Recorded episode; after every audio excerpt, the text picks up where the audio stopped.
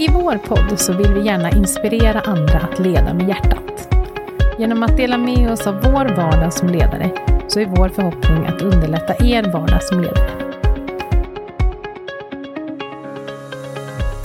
Som ledare så har vi ett stort ansvar i att utveckla våra medarbetare. Om en organisation ska kunna utvecklas så tror vi bestämt att det behöver finnas en feedbackkultur. Så idag så ska vi prata om våra egna erfarenheter kring just feedback. Vad vi har testat som både har gått bra och givetvis vad vi har testat som har gått mindre bra. Och vi tror också att det finns tre olika typer av återkoppling och feedback. Alltså att man kan förstärka någonting positivt, förändra ett negativt beteende och utveckla och förbättra ett beteende. Så de här tre sakerna alltså, förstärka någonting positivt, förändra ett negativt beteende eller utveckla och förbättra ett beteende, är någonting som vi ska ta upp idag. Pernilla? Tjena! Tjena! Vad tänker du på när du hör ordet feedback? Jag tänker på utveckling. Jag tänker att för att utvecklas så behöver man feedback. I alla fall har jag behövt det. Inom olika områden där man har jobbat så har man ju jobbat med personer som har gjort det längre, kunnat mer, haft mer kompetens. Och då har det varit jätteviktigt för mig att omge mig med personer som har gett mig feedback så att jag kan bli bättre. Och innan vi började nu så pratade vi just om det här att vi tror på att det är viktigt att ha just en feedbackkultur. Vad menar vi med det? Jo, det, vi menar att man redan från start, jag tycker att vid anställning, prata om att i den här organisationen så jobbar vi med utveckling. Det innebär vi kanske jobbar med en tjänst eller en produkt som vi utvecklar. Men det innebär också att vi människor behöver utvecklas i våra beteenden och våra mönster. Och att man pratar om det odramatiskt redan vid starten med en person som man anställer att när jag återkopplar till dig, plus och minus, så är det för att jag vill att vi ska utvecklas tillsammans. Och jag vill att du ska vara med på den utvecklingsresan, du som person. Så därför vill jag ge dig de gåvorna. Ja, och så just vikten av att förklara för då våra medarbetare att det här är någonting som är vanligt hos oss. Så bli inte chockad den dagen som vi vill ha ett litet feedbacksamtal, utan att vänja dem vid tanken. Det här är viktigt för oss. Eller? Ja, och så kan man ju öva. Jag vet att eh, i flera organisationer som jag har jobbat så har vi haft personer som har varit ovana. Och då har vi kanske tagit in extern hjälp som har pratat om det här, utbildat oss i hur man tar och ger eh, feedback. Men också ha en dialog om det. Precis om man gör en parallell till sport. Om man har en tränare för ett lag så får ju spelarna i laget eller de här individuella eh, atleterna hela tiden feedback och återkoppling. Alltså det här var jättebra i det här skidåket som du gjorde. Men det här och det här eh, behöver vi utveckla och förbättra. Och då vill jag att du ska tänka på det här. Armen ska ner och sen ska det här och det här hända. Och det är ju naturligt för åkaren att ta emot den återkopplingen. För då vet han och hon att det är enda sättet att bli bättre. Och arbetsmässigt så är det precis som att vi tappar det ibland. Och varför tror du att man som individ inte tar det på rätt sätt? Vad, vad kan en anledning till det vara? Jag tror att mycket handlar om just det som du säger, att vi är inte vana. Vi är inte vana vid att någon kanske är riktigt ärliga med oss. Det kan nästan bli som en chock. Jag tror också att det kan vara en liten eh, brist på självinsikt som också mm. gör hur den här feedbacken landar. Sen ska vi också poängtera att vi, vi kommer också prata om vikten av att både ge positiv och konstruktiv feedback. Mm. Och båda två är vi nästan på gränsen till lika, jag ska inte säga dåliga, men ovana att ta. Också att ge positiv feedback kan också vara en sån som man slår ifrån sig lite grann. Nej, mm. tycker du det? Det är jag väl inte. Um, så att vi behöver öva på vår självinsikt um, och vi behöver öva på att ta till oss det som någon annan säger. Och rent generellt, vad vad skulle du vilja dela med dig av när det gäller just återkoppling och feedback? Jag tyckte ändå att det var ett lite trevligt här när du drar paralleller till eh, idrottsvärlden. För det är ju nästan lite grann det som vi som ledare är. Vi är en typ av tränare. Fast vi, vi har medarbetare istället för eh, idrottsatleter. Men det, egentligen så är det lite samma sak. Och um, Vi tror ändå att feedback, det landar absolut bäst när man känner att den här personen som nu ger mig den här feedbacken, den vill mig väl.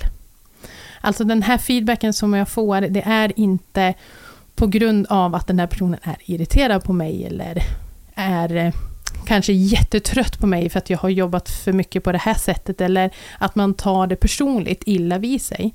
Förstår du och vet och känner en trygghet med din ledare och vet att den här personen vill dig väl, då kan du också på ett annat sätt ta till dig den här feedbacken som du får. Så det tror jag är super, super viktigt. Vi eh, tror också att timing, det är verkligen A och O. Och eh, vi har på så många ställen här skrivit ner när vi har pratat om det här, att feedback, det behöver ges vid ett bra tillfälle. Och eh, feedback får inte på något sätt ges när du själv känner dig irriterad, eller du är uppjagad, du är stressad, utan du behöver landa själv, veta vad du vill få ut med det här samtalet och på vilket sätt du vill utveckla den här personen. För att vi, vi brukar ju också prata om vad viktigt det är att beskriva beteenden, mm. eller hur? Vad tänker vi då? Ja, men när man ger feedback, att man fokuserar på beteende, ett beteende. Det kan vara att jag vill förstärka ett beteende. Jag ser ett beteende hos dig som jag verkligen uppskattar och ser att det här ger så mycket kärlek till våra gäster. Då vill jag bekräfta dig i ditt beteende. När du gör så här så upplever jag det här och det här. Eh, och Det ger en fantastisk upplevelse för gästen. Mm. Eh, och Samma sak om det är någonting som jag vill att du ska förändra eller justera.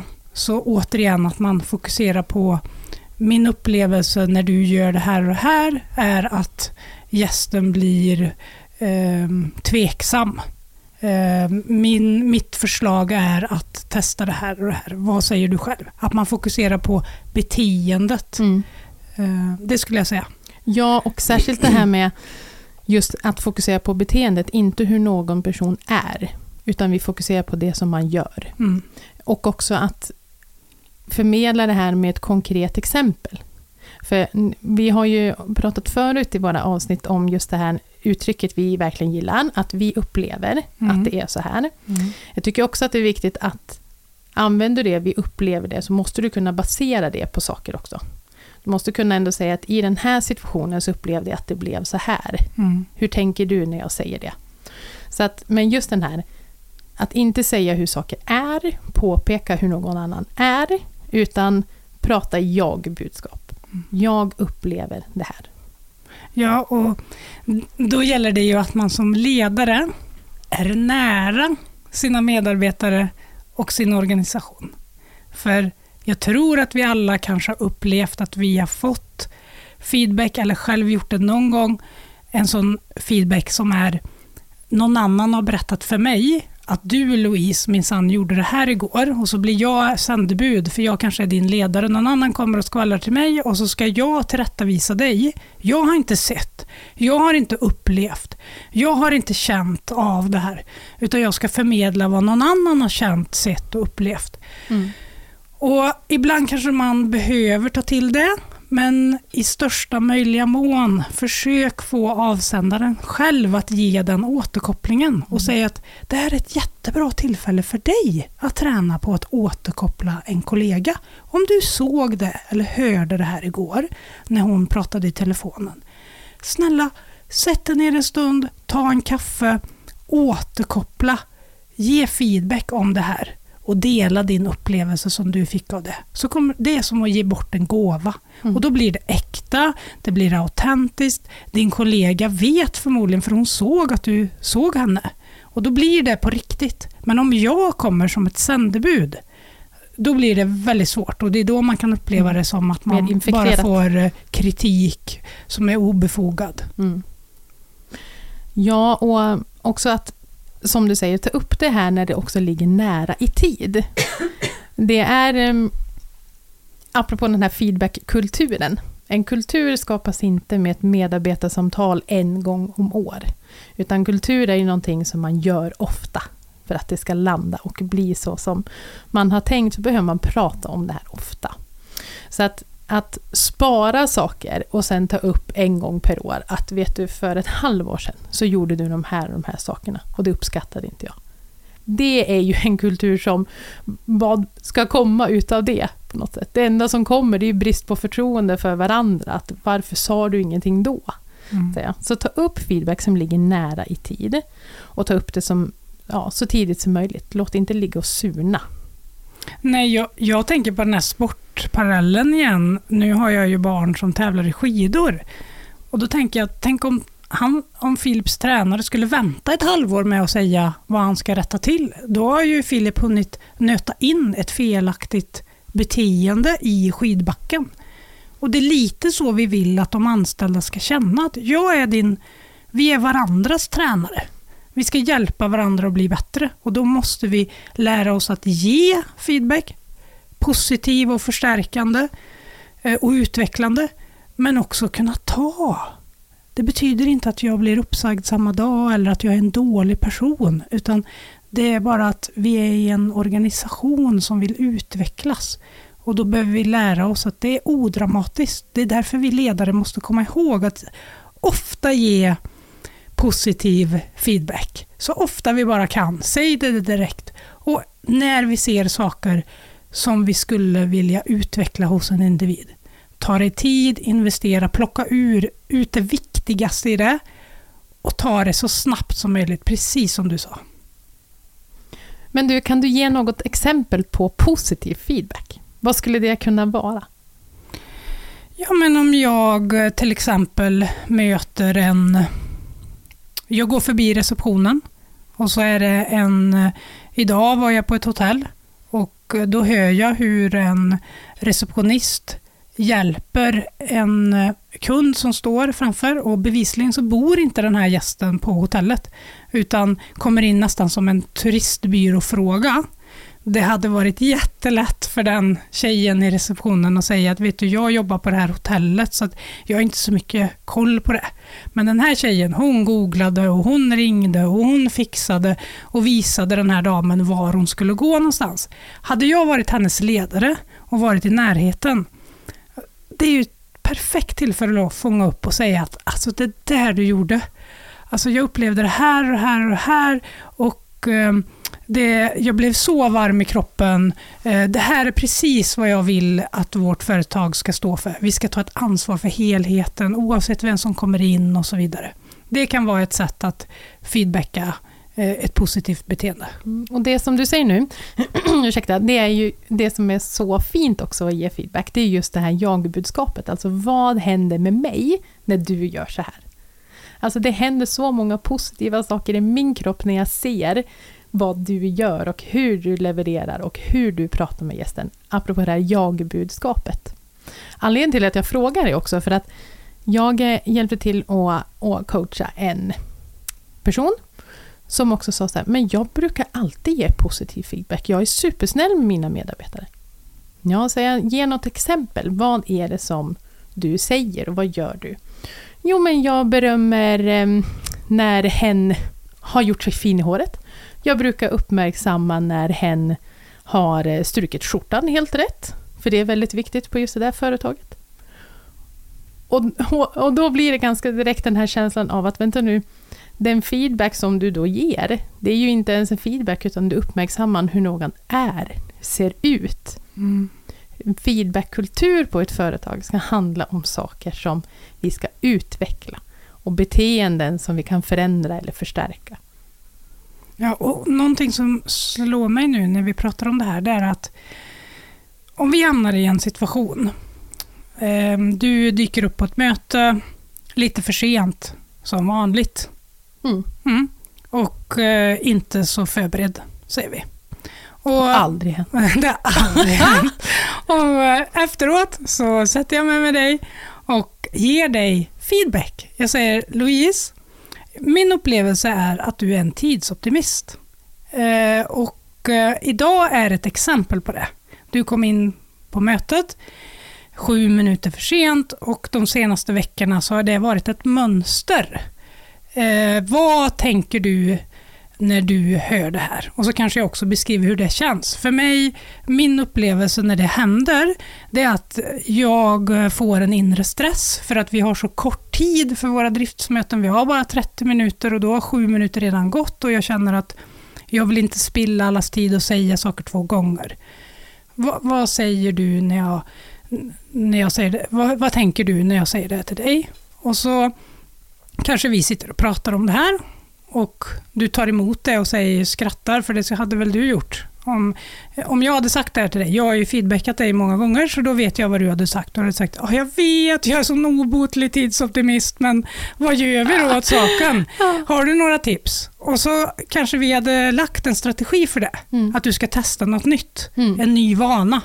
Det som är så viktigt, som jag tänkte på nu precis när vi pratade om det, det är ju att jag också feedbackar på den resan. Om jag först tillrättavisar dig i ett beteende, att jag är med dig på resan och uppmärksammar också, det kanske två veckor i rad så kommer du i tid på mötet. Då är det så viktigt att jag feedbackar igen och säger Louise, jag är så glad att se nu, två veckor i rad så har du kommit väl förberedd och i tid till mötet. Mm. Jag uppskattar det så mycket Louise. Det tror jag är en pusselbit i det här också, att man inte bara slänger ur sig någonting, att det här behöver du utveckla, men sen följer man inte upp det. För det tänker jag också parallellen med sport, att det är de så duktiga på det. De, de ger eh, återkoppling, eh, de säger vad de ska jobba med och sen löpande så är de ju där och bekräftar. Bra! Mm. Alltså nu ser jag att nu har du gjort det här i tio åk här och de fyra sista åken så sitter den där armen på rätt ställe. Liksom. Bra, bra! Och då känner man ju sig som åkare, eh, då blir man ju fylld av energi. Man, jag tror att när det händer mina ungdomar så tror jag att de blir glada för sin egen skull, men de blir också glada för att tränaren blir glad. Mm. Och, och jag tror inte det förändras. De är 15-18, vi är 40 plus, jag snart Jag något annat. säg det. Ja, men, men det, ju- ja, man, jag tror att det man har kvar det. Jo, så det är någonting man kan ta med. Ja, verkligen. Och jag gillar så mycket det här uttrycket att det du pratar om växer. Och det är ju verkligen så. Nu, nu har du uppmärksammat mig på någonting som jag behöver förbättra, tänka på, jobba på. Att då kontinuerligt förhöra, yes, där satt den. Det är ju sånt som vi alla behöver, att bli Mm. sedda, hörda, uppmärksammade för det som vi också gör väldigt bra. Ehm, Jag tänkte på en annan sak när, när du pratar om det här exemplet med att komma i tid. Har du också självinsikt och får en sån feedback, som du sa att ja, men du hade ju skrattat åt det här, för vi har pratat om det här så många gånger. Det gör dig också mer trygg att kunna ta emot feedbacken i att jo, men jag förstår det. Alltså jag tar inte illa vid mig för att du nu, jag tar inte det här personligt. Jag vet att det här är en utmaning som jag har och som jag faktiskt behöver jobba på. Och av respekt till dig, att du också berättar hur det påverkar dig, så blir det en annan tyngd hos mig på något sätt i att okej, det är fler som jag påverkar nu, så att jag behöver verkligen jobba på det här. Så att självinsikten är så viktig för hur den här feedbacken ska landa. Mm. Och om jag ställer en fråga till dig.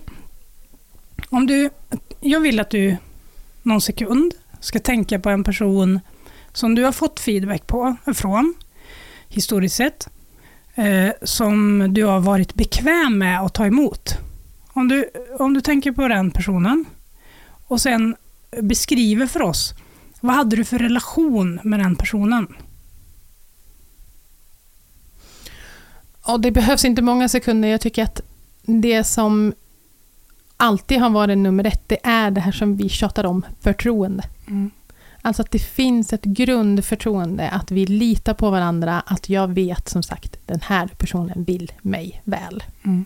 Det är verkligen nummer ett. Mm. Så vad är läxan till dig själv som ledare då? Vad tänker du?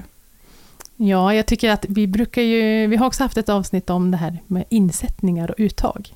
Och hur man skapar förtroende. Att jobba med så många insättningar som möjligt. Jag vill inte se feedback eller konstruktiv feedback som ett uttag. Men det kan kanske vara det i den bemärkelsen att nu ska vi prata om någonting som inte är riktigt bra, om man ska uttrycka sig så. Men det kommer att landa så bra hos din medarbetare när du har gjort många insättningar så att förtroendet är så högt. Så att jobba med det mm. är nummer ett. Mm. Om du skulle ge några generella råd kring att ge feedback, om vi börjar med det. Mm. Um, för att ge feedback så att det ska landa rätt, om man ska säga så, så tycker vi att det är superviktigt att ta upp saker som verkligen kan hjälpa den andra personen och saker som går att ändra på. Alltså inte beteenden som vi vet att det här är en person som är så, om jag ska uttrycka mig så, utan ta upp saker som vi vet att det här är någonting som du kan jobba på och som du skulle tjäna på att förbättra. Ehm, vi har också pratat om det här med att skilja på sak och person. Alltså ge inte personkritik. Det är egentligen lite samma sak, men när du ska berömma någon, så här, vad, vad, vilken härlig stämning du skapade idag, eller det är ju mer en person. Så här. Vad härlig du är. Mm. Um, men skilj på sak och person. Det är superviktigt. Det här, jag vill också poängtera det här med nära i tid. Mm. Säg saker som är nära i tid.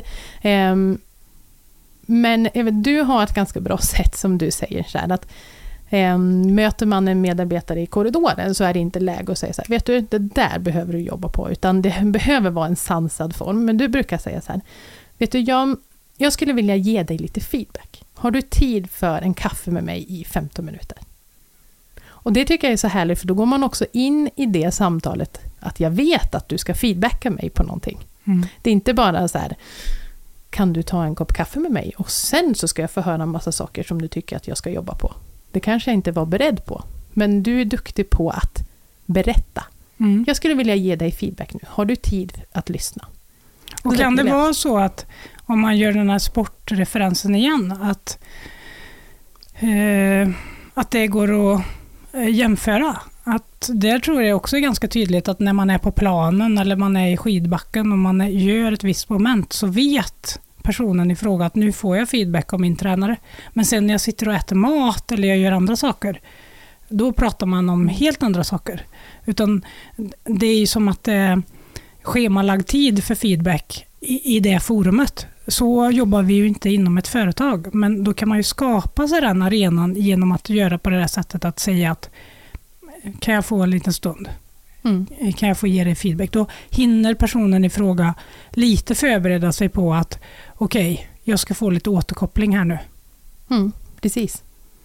Och någonstans så tror jag ändå att vi behöver träna oss själva att vilja utveckla oss också. Ja, och eh, prata med, ja, dels eh, med dig själv, men också med din omgivning att, ursäkta, det här är inte, det här är ju för att vi ska utvecklas. Det är ju för att vi ska bli bättre. Och ju mer man gör det här, desto mindre dramatiskt är det.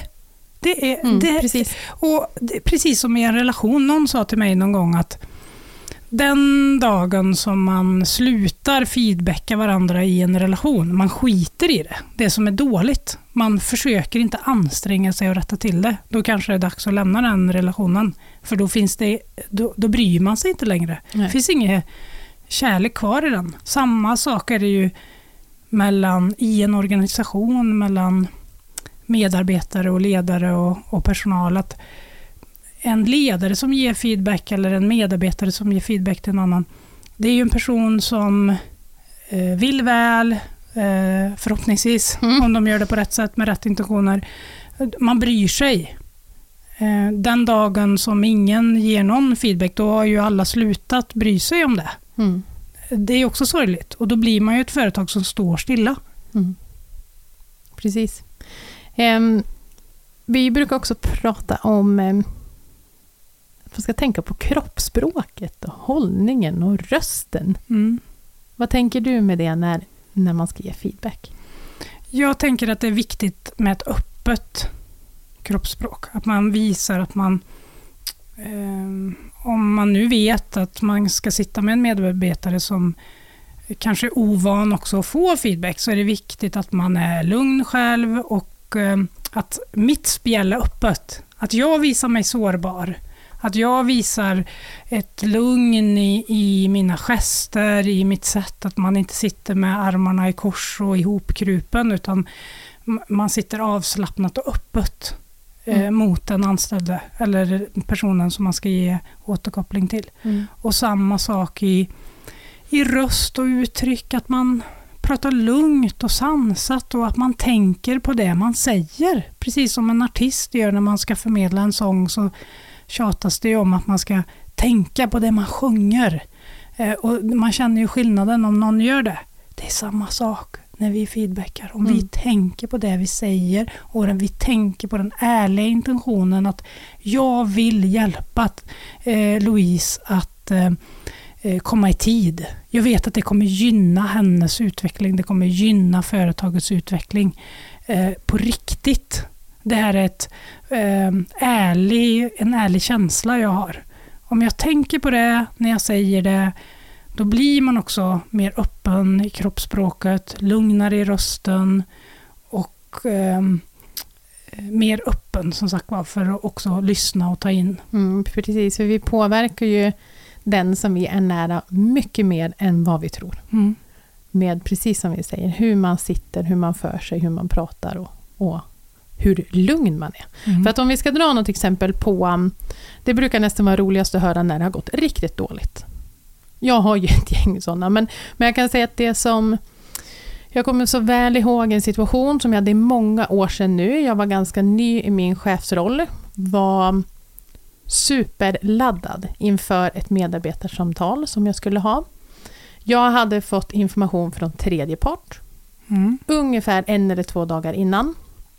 Och känner mig lite irriterad, lite laddad, eh, lite jag ska inte säga stressad, men ändå en känsla i kroppen att jag ville bara få ur mig det här. Så att under merparten utav det här samtalet så sitter jag och lyssnar på henne. Vi har ett, eh, ett bra samtal och hen pratar mycket om sina upplevelser och hur hen har det på jobbet. Men det enda jag har i mitt huvud, det är vad jag ska säga sen. Mm. Och det är ett ganska vanligt misstag som vi gör när vi lyssnar. Det är att vi lyssnar inte, utan vi väntar på att få kontra.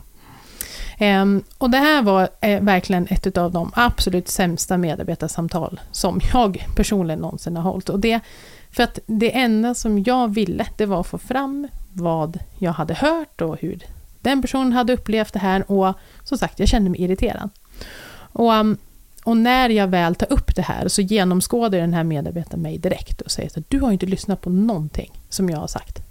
Alltså du har ju bara fokuserat på att få säga de här sakerna och varför tar du upp det nu? Och, alltså det blev ett så dåligt samtal på så många sätt. Um, så att det är verkligen en stor lärdom att timing är A och O. Mm. Alltså verkligen, för att vi, vi har också exempel på när man kanske också har laddat med lite för många saker, mm. som man vill säga. Um, och det är precis som dina sport... Eh, paralleller som du drar. Att som du sa förut, en tränare fokuserar på vissa saker. De här sakerna ska du tänka på nu vid nästa race. För att vi kan, som du sa, ta in en visst antal mängd och mm. fokusera på det. Ett vanligt misstag som man gör det är att man rabblar upp 5, 6, 7 punkter att det här skulle du behöva jobba på. Du, du, du, du, du, du. Jag kan bara tänka mig själv att få en sån lista med saker som man då kanske kan uppleva att det här gör jag dåligt, som min chef vill berätta för mig. Det kommer inte att landa bra. Och du brukar säga det att vi kan inte ta in den, den så mycket information. Eller hur? Vad är det du tänker med det? Alltså var, varför kan vi inte ta in så många punkter? Ja, men om, om din intention är att jag ska utveckla, förbättra, förändra någonting, då är det ju att jag ska förändra ett beteende hos mig. Och vi vet ju hur svårt det är. Det är ju inte från en dag till nästa så blir jag ju inte eh, mindre tidsoptimist. Utan det här handlar ju om olika typer av vanor som jag måste öva in för att komma i tid till mina möten. Om du då radar upp saker, det är inte bara att du är tidsoptimist, utan du är inte väl förberedd till mötet, mm. du är inte det här, du är inte det här, du är inte det här. På något vis så, hur ser den handlingsplanen ut som du sen ska följa upp med den anställda? Det blir ohållbart för dig som ledare att, eller person som ger feedback att hålla koll på det. Det blir för många saker samtidigt. Precis som i sport så ger man ju inte tio saker som en fotbollsspelare eller en skidåkare ska korrigera och tänka på när de är där ute på planen eller i skidbacken. Utan de kanske eh, säger att det här åket fokuserar på de här två sakerna. Och, och så upplever jag eh, är bättre att använda även i företagsvärlden att välja ut en sak. Vad tror du är beteendeförändringen som krävs? Men man, kan, man gör det i en dialog med den anställde. Säg mm. att min upplevelse är det här. Och då upplever jag att eh, min upplevelse är att du är tidsoptimist och att det är därför du kommer för sent. Vad, vad tänker du? Hjälp mig att utveckla det här. Så pratar man med, den, med personen och så kommer man fram till det här tillsammans. Ja, och du säger en så viktig sak nu, apropå det här varför vi inte ska spalta upp så många saker. Det är inte heller förtroendemässigt att samla på sig så många. Eh, utan det är ju ett, apropå feedbackkultur, ett kontinuerligt arbete hela tiden. Men eh, det är ju också, jag tänkte på den här grejen som du säger, att vi också som ledare behöver hjälpa våra medarbetare att följa upp. Mm. Har vi då gett feedback på det här, Gör inte det för att du förberedde dig tre minuter innan det här samtalet för att du känner dig irriterad, utan gör det med en god intention, viljan att du ska utveckla din medarbetare och hjälp personen. Och det behöver vi göra genom att också följa upp. Mm. Så viktigt. Men om man går över till att ta emot feedback, mm. vad är dina råd där? Det här är också någonting som vi behöver öva på. Um, och bara... Vi, du är ju ett väldigt fan av rörelse. Det tycker jag är så. Om ska du ha ett feedbacksamtal, en promenad kan ju vara något av det bästa du kan göra. Särskilt om du känner att det är en stor, viktig grej som vi behöver prata om nu. Det här kan ta tid. Alltså rörelse. Så, så, så fint. Men just det här med att ta emot. För att sitta mitt emot din ledare. Även om ni har ett högt förtroende kan alltid vara en liten jobbig situation. Mm. Så att det här med att försöka att inte ta det personligt, utan ändå distansera dig och se till den här sakfrågan. Det här är ändå en feedback som du får om ett beteende, om en specifik kanske sak eller någonting som du behöver jobba på. Så självinsikten är verkligen A och O. Och den behöver vi ju jobba på. Och då behöver vi få andras synpunkter mm. eller feedback. Eh, för att vi, vi har inte alltid koll på oss själva och hur vi uppfattas av andra. Så att just det där, försök att inte ta det personligt, utan att vara en helikopter över sig själv. Ett bra sätt kan också vara att sätta sig i någon annans perspektiv. Försök att ta till dig den här feedbacken utifrån någon annans glasögon. Och det, det kan ju vara lättare sagt än gjort, men, men ändå försöka att som sagt lyfta dig i den här helikoptern, ta på dig andra glasögon och tänka att okej, okay, det här är hur jag uppfattas om någon annan. Ett annat perspektiv. Um, Sen kan det också vara så att det kan ju vara en stressad situation att ta emot feedback. Så att om du inte riktigt förstår, så är det viktigt att du där och då känner att du kan lämna det här samtalet med att faktiskt veta vad, vad, vad var det här? Mm. Om du inte för riktigt förstår, så be då din ledare att förklara, ge konkreta exempel för att du ska känna att ah, det, det var det där du menade. Och vi gillar ju också det här uttrycket, om jag förstår dig rätt, så menar du att. Mm. Att man upprepar, så här, om jag förstår dig rätt, så menar du att jag behöver öva på det här för att... Och ganska ofta så kan det ju vara så att det var inte alls det som den här personen menade. Så att, att upprepa för att verkligen förstå. Ehm, lyssna och ta till dig utav det som du kan ha nytta av. Alltså, tänk på att du kan ju faktiskt lära dig någonting av den här situationen och se till att du har då en chans till förändring, till utveckling. Att verkligen, som du säger, att det är en gåva. Att någon äntligen är ärlig med en. Mm. Och det, det kan jag ju tycka att ju högre chef du är, högre ledare du är, desto mindre blir den där tratten av ärlig feedback. Mm. Så att när vi säger att du som ledare äntligen får feedback, alltså se det som en gåva. Mm. Ehm, och oavsett i vilken hierarki du befinner dig i, det är en sån gåva. Att någon vill vara ärlig med dig och vill att du ska utvecklas och kunna bli bättre på saker. Eh, sen är det ju också väldigt lätt att vilja gå in i försvar. Alltså att jag gjorde det här på grund av det här och det här. Och det är det som är utmaningen med att sätta sig i det här paraplyet eller den här helikoptern. Det kanske fanns tusen anledningar till varför det blev just så den här gången. Men intentionen i det här samtalet är förhoppningsvis att du ska utvecklas. Så att gå inte in i fällan att alltid vilja hitta en anledning till att det var exakt så här och det var den som gjorde det och, och vilja skyla över det på något sätt, utan fundera, låt det landa. Vad kan jag lära mig utav det här? Ja, och tänk... Jag tror att alla, eller de flesta, tycker inte att det är en favoritsyssla att feedbacka någon på ett beteende som ska förändras. Nej. Eh, Jag tror inte det är jättemånga som har det som favoritsyssla. Alltså tycker man det är lite svårt och lite obehagligt och sådär. Och då brukar jag tänka, när jag får feedback, så brukar jag försöka tänka på det. Att den här personen har ansträngt sig, Mm. tagit sig tiden, förberett sig, sitter där med mig och ärligt delar hans eller hennes upplevelser kring någonting som jag har gjort. Och från hjärtat. Och det känner man ju om det är ärligt. Mm. Och att ta det då som en gåva och vara eh, tacksam och öppen och säga att jag hör vad du säger. Eh, och eh, berätta lite mer specifikt. På vilket sätt tycker du att det här påverkar vårt företag? Så att jag får veta på vilket sätt jag påverkar.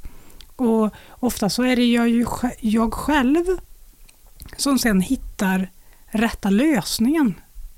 Det kanske inte är den som feedbackar mig som vet exakt hur jag ska rätta till mitt beteende, men om jag öppnar upp, ställer lite mer frågor för att verkligen förstå, då kan jag ju i dialogen med personen säga att ja men vad tror du om jag hade jobbat med det här? Är det ett råd du hade gett till mig? Hade det fungerat? Har du varit i samma situation? Hur hade du gjort? Vad tycker du att jag ska göra? Mm. Och så gör man den där planen tillsammans. Mm. Skulle bara vilja delge en liten övning som jag och mitt team har jobbat med nu ett tag.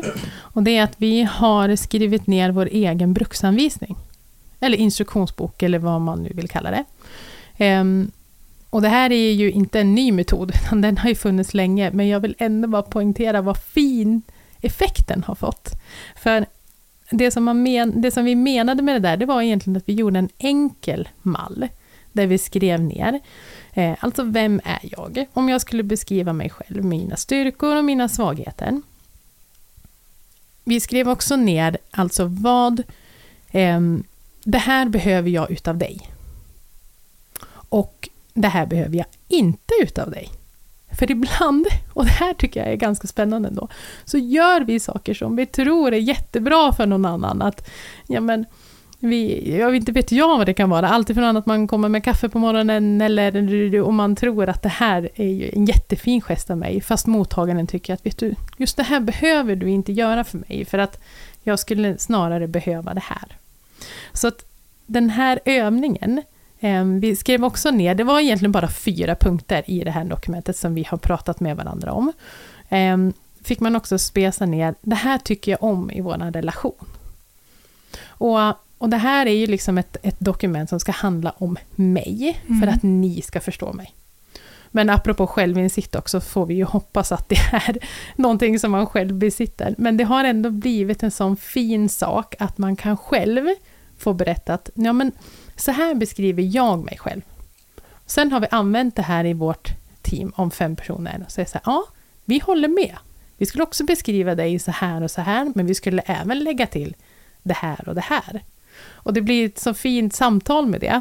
Ehm, och så just det här, det här behöver jag av dig. Det här är viktigt för mig. Mm. Alltså inte, inte en superambitiös övning egentligen. Alltså det är korta, enkla frågor som handlar om dig själv.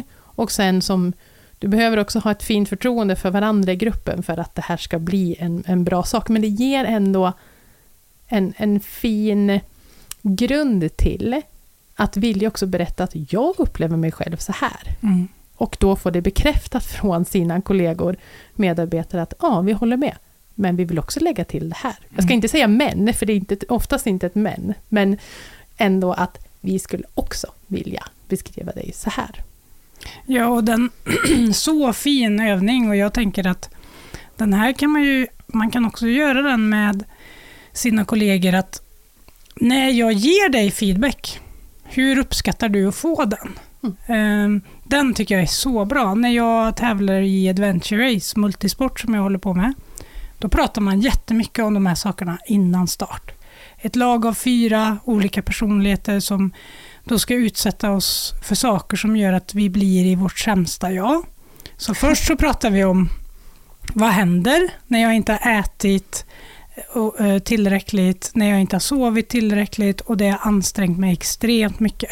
Alltså vad händer med mig när jag är mitt sämsta jag? Hur, eh, vad kan hända? Hur kan jag bete mig? Eh, vad är det liksom för avarter av mig själv som kan dyka upp? Och vad, vad, hur kan jag reagera? Vad, vad kommer jag kanske säga? Som jag brukar säga att om jag blir jättekall, super, super kall, då kan det hända att jag tycker att det är en bra idé att vi slutar tävla. Och jag kan bli väldigt bestämd och jag kan bli väldigt styrande. Och då brukar jag skratta och säga så här, passa er för den versionen av mig. Låt inte henne bestämma någonting. Utan ser ni att det här är kopplat till att jag är jättekall. Det är inte kopplat till att jag har skadat mig och brutit foten, utan det är bara att jag är kall. Det enda ni behöver göra då, det är bara stäng, lyssna inte på vad jag säger, utan bara se till att jag blir varm. Tvinga mig att hoppa upp och ner, sätt på mig mera kläder, säg till mig att byta till torrt, gör vad som krävs för att jag ska bli varm. Och sen så Eh, pratar vi också om att jag, jag berättar om när jag känner mig låg, när jag känner mig dålig, jag kanske känner att jag sinkar hela laget nu, jag springer så långsamt, jag är så trött, den känslan är så jobbig. Det är det även i ett arbetslag att vara svagaste länken. Det är mentalt väldigt, väldigt hårt tryck. Och eh, när det händer, eh, hur, reagerar, hur blir jag då? Och då pratar vi i gruppen. Hur, hur peppar vi igång dig Pernilla? Vad gör vi då? För vissa vill ju bli eh, som en kille i laget nu, sist när vi tävlade nu. Då sa han att det jag behöver då, det är en kram. Ja, Jag, jag, jag behöver inte så mycket ord, utan jag behöver fysisk beröring. Jag behöver en kram, en stark, varm kram som bara bekräftar att jag ser dig och jag ser att nu är det lite jobbigt. Men säg inte det. Han ville inte att, säg inte du ser trött ut, du ser arg ut, du ser ledsen ut, utan ge mig bara en kram.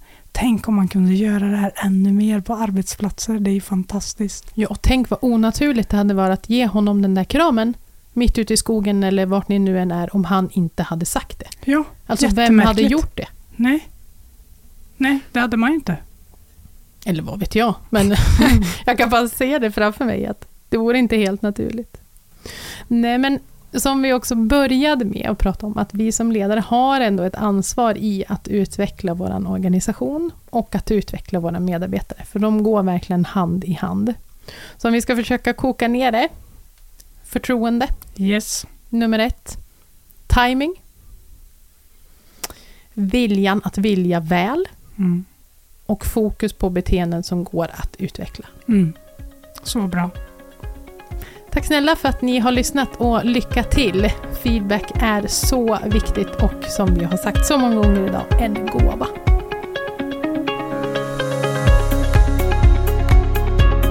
Följ oss gärna på Instagram, Leda med hjärta, och hör gärna av er till oss med vilka ämnen som ni vill höra mer om. Mer info hittar ni på ledamedhjärta.se. Och tack snälla för att ni har lyssnat.